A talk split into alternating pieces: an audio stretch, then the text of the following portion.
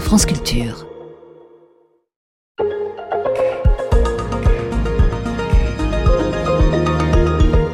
Comment les girafes font-elles pour boire?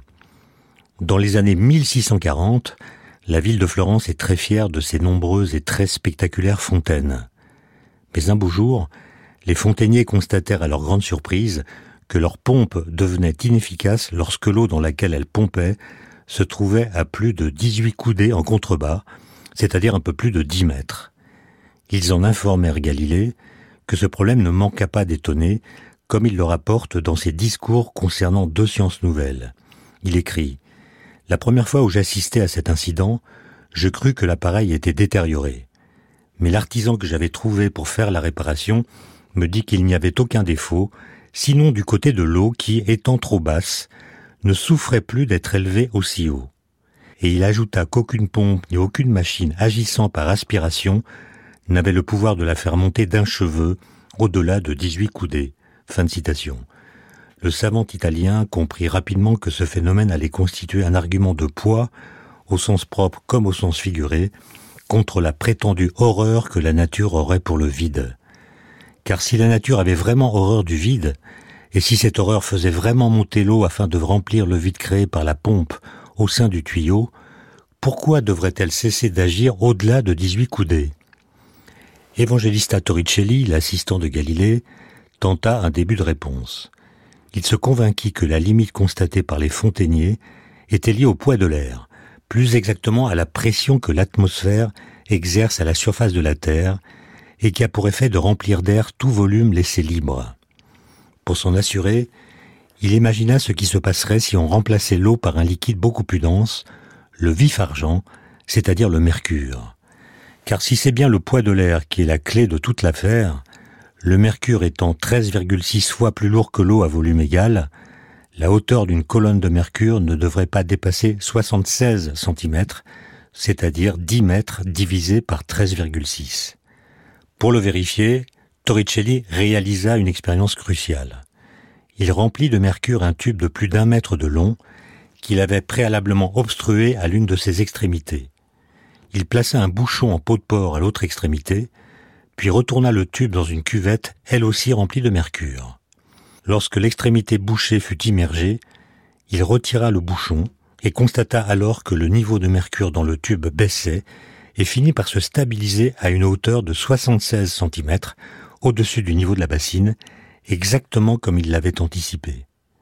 Comment expliquer cet équilibre final? Par l'existence d'une force qui maintient en hauteur la colonne de mercure, bien que celle-ci soit pesante. Cette force est due à la pression que l'air exerce sur la surface libre du mercure. Torricelli a ainsi ouvert la voie à la résolution du problème des pompes florentines qui avait agité Galilée.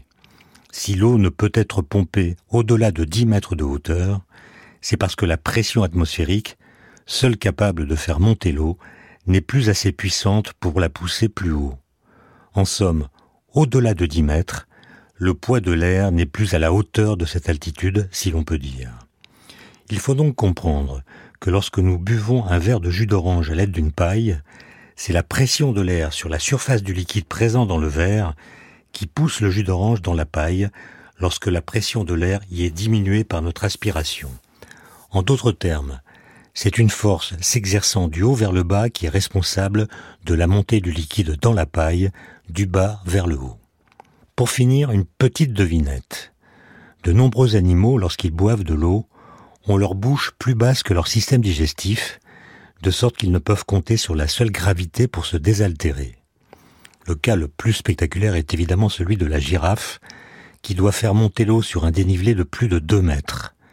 La voyant faire, on pourrait penser qu'elle se sert de son long cou comme d'une paille géante, c'est-à-dire en diminuant la pression à l'intérieur par aspiration de l'air. Mais cette hypothèse ne tient pas la route, car le cou de la girafe n'est pas conformé pour supporter la dépression qui régnerait alors tout au long de la trachée. Mais alors, comment procède-t-elle? Je vous laisse réfléchir là-dessus aussi longuement que vous voudrez, car la bonne réponse est subtile.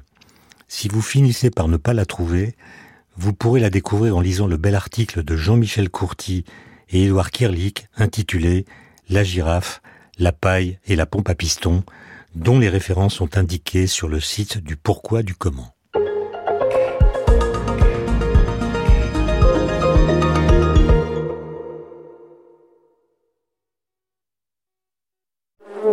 Collection mécanique du vivant, saison 4, l'abeille. Il y a environ 1000 espèces d'abeilles en France. L'abeille à miel, Apis mellifera, est de loin la plus connue et la plus surveillée.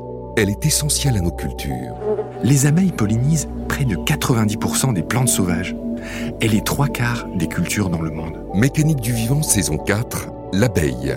Un podcast de Marc Mortelmans, réalisé par Charles Trou sur franceculture.fr et l'appli Radio France.